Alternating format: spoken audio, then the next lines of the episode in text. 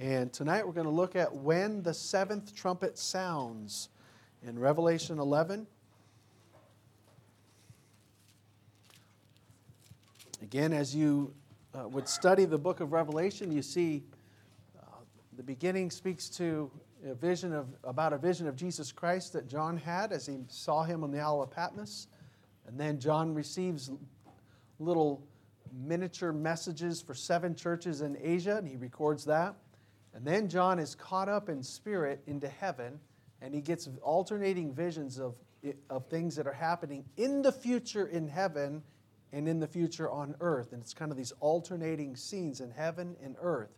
And that's what composes the bulk of the book of Revelation is these visions of John of things in the future. And most of these things in the middle of the book are happening in a seven-year time span. Um, as we, there's a series of judgments in the book of Revelation. There's seal judgments, there's trumpet judgments, and there's vial judgments, and they're all sevens. And there's some parenthetical chapters in between to show you what's happening during that time in the tribulation. But we're in this middle section. We did the seal judgments. We're in the seven trumpet judgments. We're on the seventh trumpet judgment. Next, later on, about three or four chapters later, we'll hear about the seal judgments.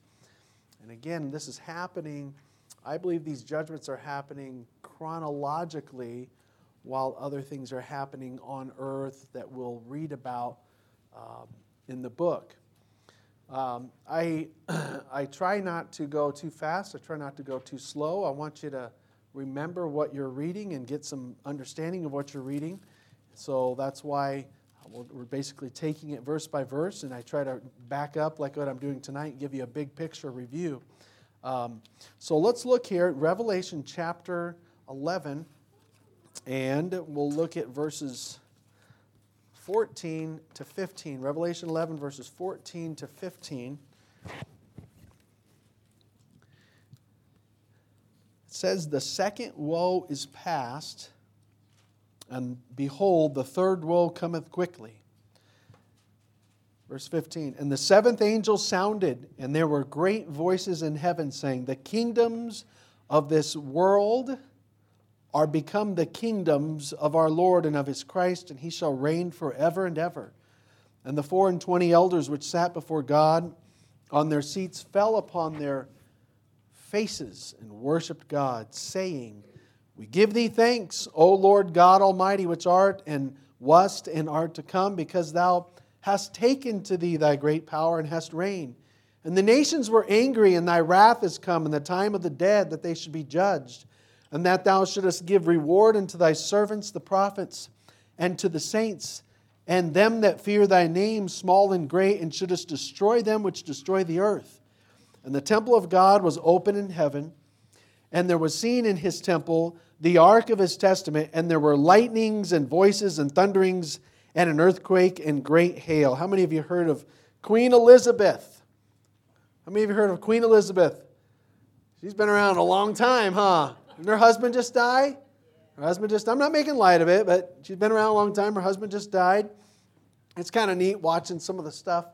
I mean, you know, watching some of the stuff that happens with the English royalty. I remember as a kid in 1980, 81, laying on the floor watching the wedding of Charles and uh, Diana long, long, long, long train that she had uh, going down the aisle there. And, uh, and then watching the William, is it William, the son that got married five, six, seven years ago? Watching that was pretty neat. Well, I read about when Queen Elizabeth, the, the grandma of the William here that I just mentioned, um, about when she was coronated. Listen to this. This is what a man named John Phillips actually inserted in his commentary on Revelation. He's just using this as an example. Listen to this. He said, The Lord is coming to receive no mere constitutional monarchy, but an absolute, untrammeled, unhindered power. Heaven's ideal form of government for earth is a totalitarian monarchy with complete power vested in the person of the Lord Jesus. Okay? The best kind of government is a totalitarian, absolute monarchy as long as Jesus is the king. That works best. All right, by contrast here, an, uh, an, an unusual contrast, on June 2nd, 1952, Elizabeth II was crowned Queen of England in Westminster Abbey. The Archbishop of Canterbury presented her to the vast assemblage of people and asked, quote, Do you take Elizabeth to be your true and lawful liege lord? From the assembled multitude rolled back a single word, Aye. Then she took the coronation oath, received a Bible, celebrated communion, and was seated on the coronation chair. She was anointed, clothed with a cloak of gold, given an orb, the ring, the scepter, the insignia of power, crowned with the glorious crown of Saint Edward, and pledged homage, the homage of her people. The guns of London fired a salute, and the new monarch left the abbey in grand and colorful procession for a banquet of state. But from that day to this day, Queen Elizabeth II has never made a single decision affecting her government, affecting the government of her kingdom. The Prime Minister of England and all the members of the English Parliament do that. All she does is sign their decision into law. That is a constitutional monarchy. A monarchy in which the king is such only in name, king and queen, is such only in name and in all and in which all the real power is actually in the hands of the people. That was the kind of kingdom the devil offered the Lord in the wilderness. And it is the kind of kingdom, the same kind of sovereignty that many professing believers offer to the Lord in their personal lives today. You want him to be Lord and sign off to their plans. Oh, you're beautiful, you're wonderful, you're, you're my king. Sign off to this. This is what I want to do. That is not the kind of monarchy God intends us intends him, the Lord Jesus Christ, to have. He is going, and he is Lord of all, and it's going to be seen that he's Lord of all. Quote, Thou hast taken to thee thy great power and hast reigned. This passage shows in the seventh trumpet about the reigning power of Jesus Christ. It's anticipated, it's highly anticipated. We're going to see some things, four things about when the seventh trumpet sounds. We're going to see it produces the third woe, it proclaims a great kingdom, it prompts great thanks, and it presents a unique scene in heaven. Okay? So here we have the seventh trumpet's going to blow. One of the themes you're going to see is about Jesus reigning. But the first thing we see when this trumpet blows, it's, become, it's part of a third, number three, the third of three woes. Look at it says there, verse 14 the second woe is past, and behold, the third woe cometh quickly. So, whatever happens when this, this uh, angel sounds this trumpet, whatever happens afterwards is we're going to see rejoicing with some, but it's also considered a woe. A woe means, oh no. Some people are going to, this is going to be terrible for some people. It's going to be horrible for some people. Let me back up a little bit. If in the previous chapters there was at the the there was seven trumpets, there was first, second, third, fourth, and then the fifth, sixth, and seventh trumpet, before they were sounded, an angel says, Woe, woe, woe to the inhabitants of the earth, because the next three trumpets, I'm paraphrasing, are going to be horrible. And the fifth one was these demonic locusts that were let out on the earth. When that trumpet blew, that was a woe. That was terrible. Uh, people wanted to die, and they couldn't die when they were stung by these locusts. And then the sixth one was this 600 million man demonic or at least mutant type army of these horses that had the heads of a lion and breastplates of fire and, and their fire coming out of their mouth and, and brimstone and it was let out on the earth. That's the sixth woe. That's oh yeah i wouldn't want to be around that. And now it's the seventh woe. The seventh woe woe woe is right here. It's interesting because what we're going to read next seems like everybody most smart's happiness What's happening is in this next trumpet blowing, this woe, it's a forecast, it's a view forward, it's anticipating Jesus coming back and the reaction. You know when Jesus comes back, for some it's like, yes! When he comes back, not just the rapture, but on earth, it'd be like, yes! And for others, it'll be like, no, no, no. So much so that some are going are to plot against him and try to fight against the Son of God.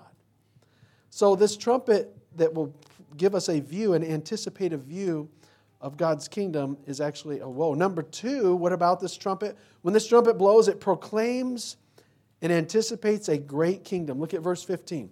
It anticipates a great kingdom. The seventh angel sounded. Listen to this, verse 15. And there were great voices in heaven saying, The kingdoms of this world are become the kingdoms of our Lord and of his Christ, and he shall reign forever and ever. So these great voices in heaven. What's a great voice in heaven sound like? Full, powerful.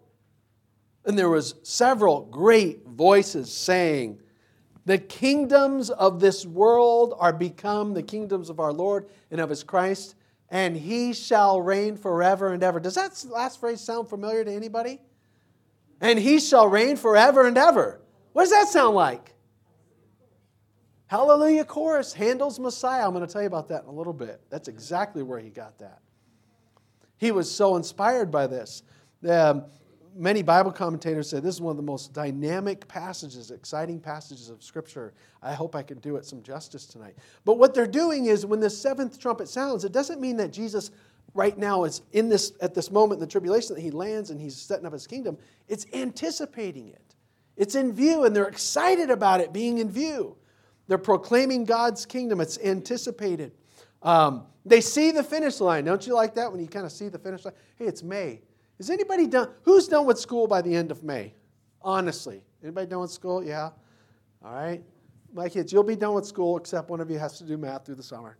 Um, but you know, when you're in May, like, yes, I'm going to be done with school. I'm going to be done for at least two weeks and I got to start again, right? You know? A lot of us are homeschoolers in here. But, you know, um, or maybe some of you have to do summer school. I don't know. But they're anticipating the finish line when they, in this trumpet blowing and these voices in heaven, say, The kingdoms of our Lord are become the, the kingdoms of this world to become the kings of our, kingdoms of our Lord and of his Christ. They're excited. Just as, do you remember the seven seals? One, two, three, four, five, six, seven. The seventh seal, when it sounded, there was silence in heaven. Now there's one, two, three, four, five, six, seven trumpets, and on the seventh trumpet, there's celebration in heaven. They're excited now. They're excited. They should be excited because things like Daniel 2:44 are happening. Notice, follow me to Daniel, the book of Daniel. This is what's happening. This is what they, I should say, this is what they see in view. In Daniel 2:44, this is part of Daniel's vision when he was told of certain kingdoms that were going to rise and fall and rise and fall. And then he's told, Daniel's given a vision of a kingdom that's going to be unlike any other, and it's going to break in pieces the other kingdoms before it. Daniel 2:44. It says, In the days of these kings shall the God of heaven set up a kingdom which shall never be destroyed. And the kingdom shall not be left to other people, but it shall break in pieces and consume all these kingdoms, and it shall stand forever. It's speaking about the kingdom of the Lord Jesus Christ when he comes back and his plan, his administration is going to stand. Go to chapter 7 of Daniel, chapter 7, verse 13 and 14. chapter 7, verse 13 and 14, it says, Daniel said, And I saw in the night visions, and behold, one like the Son of Man came with the clouds of heaven, and came to the Ancient of Days, and they brought him near before him. And there was given him dominion and glory and a kingdom that all people, nations, and languages should serve him. His dominion is an everlasting dominion which shall not pass away, and his kingdom that which shall not be destroyed. And if you read history, every kingdom has an end. you know, they even say, you know, there's going to be a revived Roman Empire. I believe that according to Scripture, but it's going to end. I'm glad for the glory and the, uh, the accomplishments of America and everything, and I pray for spiritual revival. I pray we'd have a third great awakening. I, I, I don't think it's not, I think it's possible. But even if it happens, it's still going to end one day. Every kingdom's going to end. Because the only one that's going to last forever is the, the kingdom of the Lord Jesus Christ, and he shall reign forever and ever. Now let's pause for a second, okay? So we just looked in Revelation. Go back to Revelation. They're all excited. They said the kingdoms of this world, Revelation chapter 11, verse 15. Think about this. They're all excited. The kingdoms of this world are going to be the Lord's now. In other words, He's going to take control. Now, wait a minute. What's happening right now? What's happening right now in the world? You know, if I were to, if we were to follow and believe the Bible, which that's what we need to do, Satan is running the world. Now, part of me doesn't want to believe that, but I have to believe the Bible. Satan is running the world. And it's not like God said, oh, uh, oops, he, he grabbed it from me. I don't know what I'm going to do. He's letting him. He has the power to take back control, and he will. And he could if he wanted to anytime. He's letting him do this while his gospel kingdom work is taking root. And he's an invisible spiritual kingdom he's building that's going to come up and then come back down invisible form. But he's letting Satan do that. But I want you to notice, I'll, I'll reference a few scriptures. Um, in fact, I'll just read it if you want to follow me to Luke 4, 5, and 6. Remember when the Lord Jesus Christ was tempted? It's recorded in Luke 4 and Matthew 4. When the Lord Jesus Christ was tempted of the devil, again, Jesus is in his, as man in a humble servant state, and Satan is in his trying to wield his uh, leverage before Messiah here. And Satan says to the Lord Jesus Christ in Luke chapter 4, verse 5 and 6 The devil taking him up into an high mountain showed him all the kingdoms of the world in a moment of time. I don't know how he did that. Satan can do a lot of stuff. He can do a lot of stuff. Showed Jesus a vision of all the kingdoms in a moment of time. And the, listen to the words of the devil. Luke 4, verse 6. The devil said unto him, All this power will I give thee, and the glory of them, for that, what? The, those kingdoms and those glory, is delivered unto me. And to whomsoever I will, I give it. Satan acknowledged that it was delivered to him to leverage and run and move and shake in the world's kingdoms. And he's telling Jesus, hey, you want to you wanna have all these? You can have them. Bow down and worship me. The point that I want you to see is Satan is running kingdoms of this world.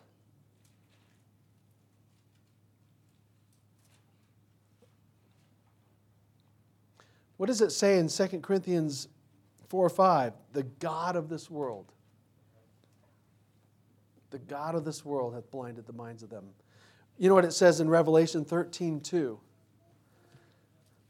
When it talks about the Antichrist, he's called the beast. The Bible says the dragon, that's Satan, gave him his power and his seat and great authority. In other words, Satan has power seat and great authority, and he gives this mesmerizing, charismatic earthly leader, the beast, the Antichrist, control one day. That Satan has a lot of control in the world's kingdoms. You know, John McCain used to kind of chuckle. I sometimes would hear him do interviews on um, talk radio. He'd be a guest for the local guys, the KTAR and they'd interview him, and he's like, Yeah, well, just coming back from the city of Satan, ha ha ha. You know? And I was like. You know, Washington, D.C.'s got to be a target for demonic powers. They want to they wanna wield control there. My point is this is that the Bible says Jesus is going to come and take control, take back all the kingdoms that Satan's trying to maneuver and work and have sway on in high places. When Jesus comes back, it's nothing to him. He's taken over. That's what, it, that's what the rejoicing is the rejoicing. And they're, they're, they're, they're proclaiming this great kingdom. You know, um, even though it's not taking place at this very exact time frame in the book of Revelation, they can see it. You ever seen, some of us follow the politics. You ever follow, you know, in a campaign, you know, it's like election night and you're like, how the vote's coming in and it's 11.30 at night on Tuesday night in November. And finally, let's just say a governor, you know. The governor finally realizes all the ballots have been counted and this amount of uh, precincts have been reported, and the, the math and the calculations show that statistically he's got it. He's won, you know. He gets to go another term, and that other person, not a chance. What happens? You know, they rejoice. Now, let me, let me, let me re say it in a different way. How about with a, let's say it's a new governor. And um, that's going to, in fact, I think our current governor is probably his last term. When the two people run for governor in the next election here in Arizona, there'll probably be one of them that'll see, I got it, I got it by Tuesday night. And they'll be like, yes. And you go to the, we're going to go to a reporter over here at the Biltmore, the campaign headquarters or whatever.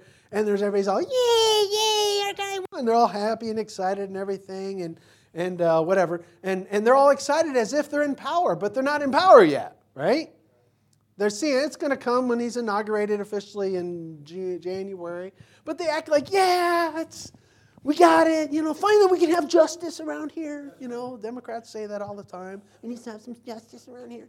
You know, and so um, I hope it's not that happens. But anyways, uh, they get excited as if they're as if they're reigning, as if they're they got power. They don't, but they, they, it's it's like it's just around the corner. That's what's happening here. But it's not Democrat. It's Jesus. That's what's happening here. They're excited. It's, it's yes, yes. He's, he's, he's uh, the, all those kingdoms, yeah, we see them wielding power and they think they're this and that. But Jesus is coming and he's going to reign. And, and there's, so there's this proclaiming a great kingdom. Number three, two more points. It prompts great thanksgiving. So now we see a scene of these 24 elders. I believe they represent the church. The 4 and 20 elders, verse 16, 17, and 18. We'll try to walk through this swiftly we see them proclaiming thanks. When they hear this, what do they do? Uh, they give thanks. Verse, um, uh, verse 16 says, The four and twenty elders which sat before God on their seats fell upon their faces and worshiped God. And they're going to give thanks. So there's this thanksgiving is prompt, and there's this excitement, and there's this adoration. And I want you to notice some of their points of thanksgiving. They're, they're thankful enough to fall on their face.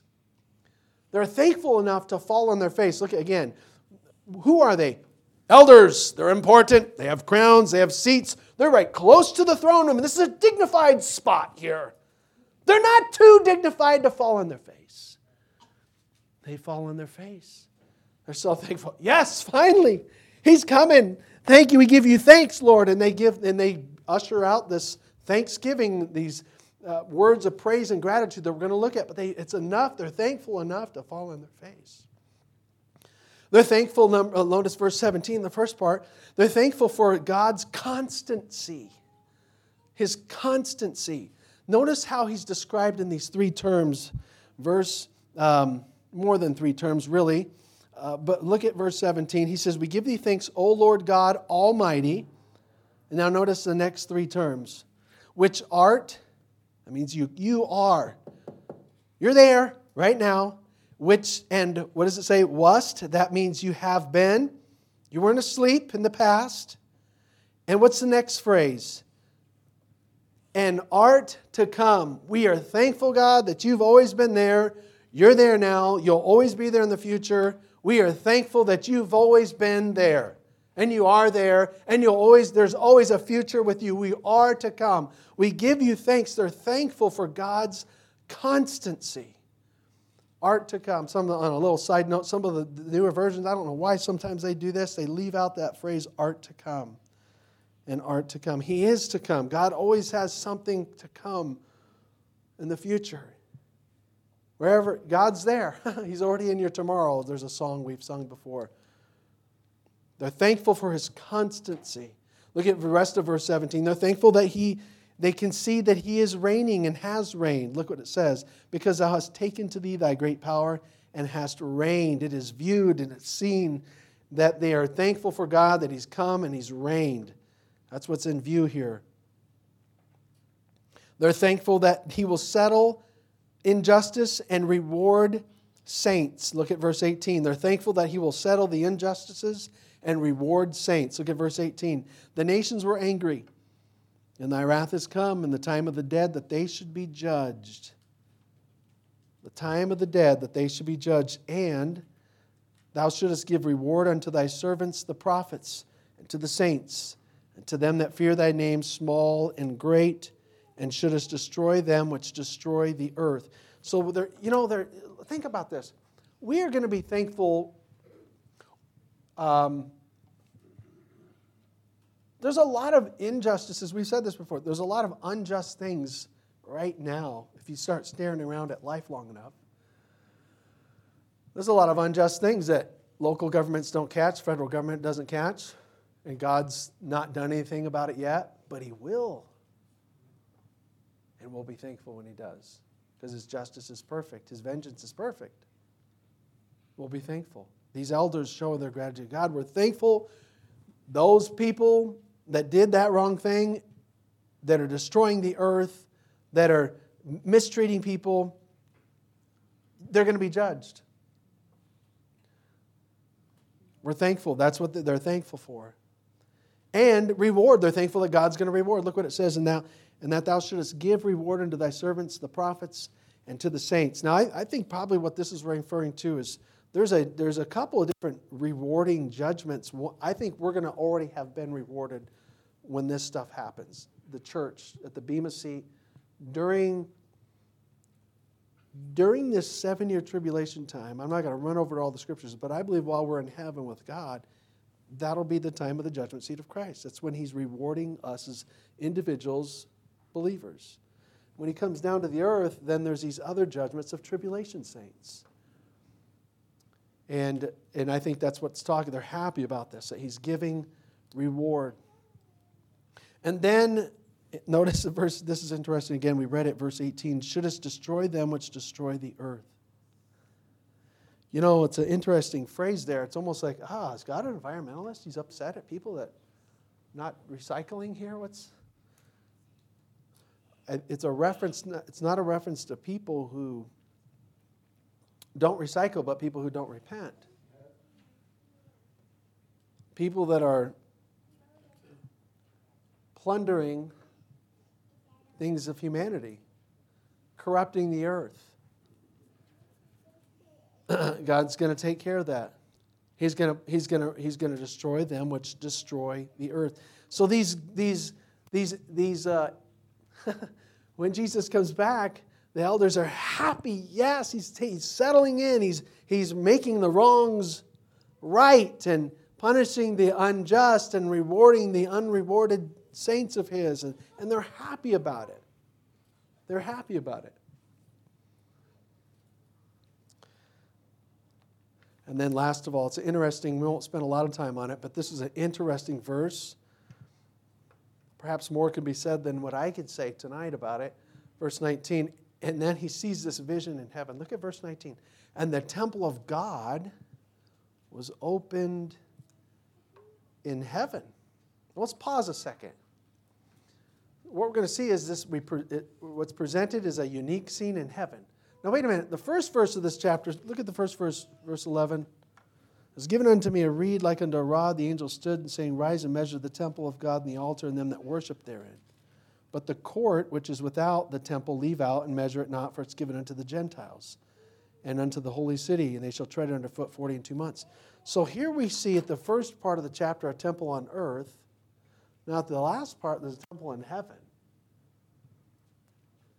some kind of inner sanctum in heaven. Now, I don't know how long this thing lasts, because later on in the book of Revelation it says there's no temple there. The Lord's the temple. But remember something? What was Moses told when he went up into the mount about the temple or about the tabernacle and stuff? What was Moses told? He, was, he had given the dimensions of this tabernacle. You know what he was told? See that you write down everything according to the pattern you saw in the mountain. There's an original pattern in heaven, and God let Moses see something that he already had, some sort of temple in heaven. This is said to Moses, write down what you write it down according to that pattern you saw. And Moses did that, and it's so their earthly tabernacle and temple is to be is basically a representing an heavenly one. Hebrews 8 and 9, I believe, speak about this. Figures of the true, figures of, you know, the holy of holies and the holy place and the, the, the ark and the, the sprinkling of blood are figures of the true, and true temple in heaven. Um, I don't know how I, I believe this, and not everybody may believe this, but I somehow I believe Jesus' blood was sprinkled there in heaven. According to what you, there's some language there that really seems to indicate that in Hebrews 9. That sprinkled now in the presence of, it was presented in the presence of God. Um, I, I, I, did, the reference slips me, it was Hebrews 8 or 9. So, so, so John's like, oh, the temple of God's open. He sees the ark and the testimony. And, and what you see is kind of a Jewish scene here the ark, the temple, the lightnings and voices and thunderings, a great earthquake and great hail. It's kind of like, man, that's kind of, isn't that kind of stuff that happened at Mount Sinai? And, and the temple itself is a Jewish thing. So, what is happening here is probably, again, it's a forward look. This is the best way I can interpret this, um, is that probably towards the end of the tribulation, right before Jesus comes, or, or as he's coming, uh, pardon me, right before Jesus comes, the Jews somehow see a vision of God's temple in heaven. That's just how some are taking it, and I'm not, and this is what I'm taking it. And they believe. They say, yeah, that's what Moses was told to build.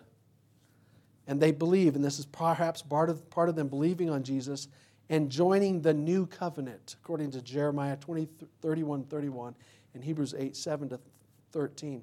You see, the Jews are in the old covenant, when Jesus came, he established a new covenant, and he's trying to get them on board. This is a new covenant. You see, I fulfilled the old covenant when I died and my blood was sprinkled in heaven, and I satisfied the wrath of God for you.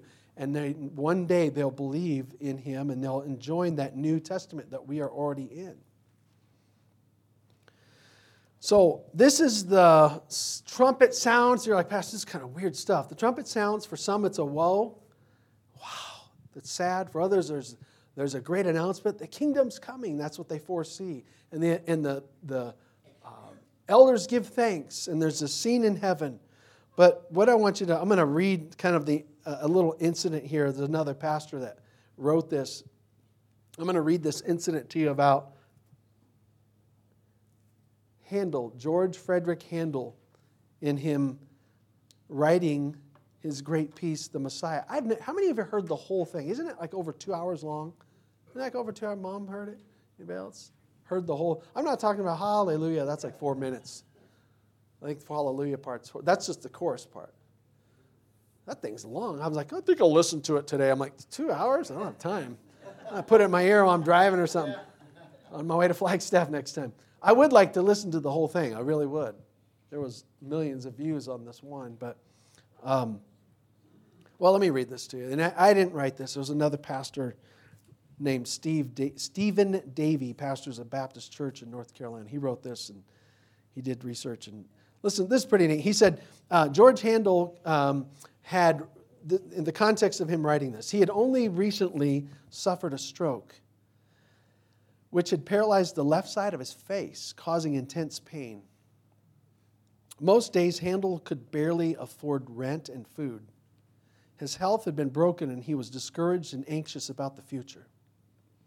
Then one night, he was given a folder filled with, listen to this.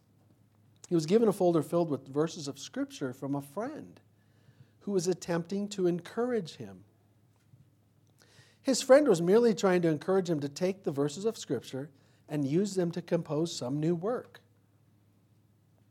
The verses were simply referring to prophecies about Jesus Christ, the Messiah. And again, verse 15 was in there. George looked them over and then tossed them aside as he crawled into bed. But he couldn't sleep. He got up, he went to his piano, and began to write. His, he was left handed, and because of his recent stroke, his notes and script were poorly written, but he carried on. For three weeks, he hardly stopped to eat or sleep or to entertain visitors. Finally, after 22 days of solitude, his friend made it inside, made it back inside of his apartment, Handel's apartment, and found the composer at his piano with sheets of music strewn everywhere. George looked at his friend with tears streaming down his face. He said to his friend, I do believe I have seen all of heaven before me and the greatness of God Himself. God just gave him this thing through Scripture, inspired by Scripture about Christ's coming, this monumental work. 22 days in solitude. Wow. And then another side note in 1741, I didn't know the history of this. Don't they? Do you ever notice they stand at the hollow, the, the chorus part? Did you know there's a tree? Everybody stands at the hallelujah when they get to this chorus part. I guess this is how it started. In 1741, when Messiah was first performed in London, as they arrived at the Hallelujah chorus, England's King George removed his crown and stood up. In their culture, no one ever sat in the presence of a superior. So he was, that's right. The king stood in the presence of a superior, the Lord Jesus Christ.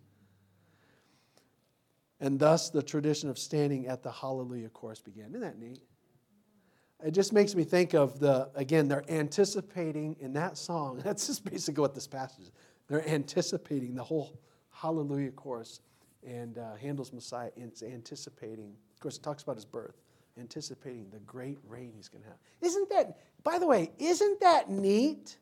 That one of the greatest works in the whole world, in the whole world, in the last, whatever, 100 something years, 200 years, is one about Jesus Christ. Isn't that amazing? You know, one of the most universal words is hallelujah. Isn't that amazing? It's about Christ. And uh, we need to live right now as if He's King and He's reigning in our life and let that be seen. So let's pray together.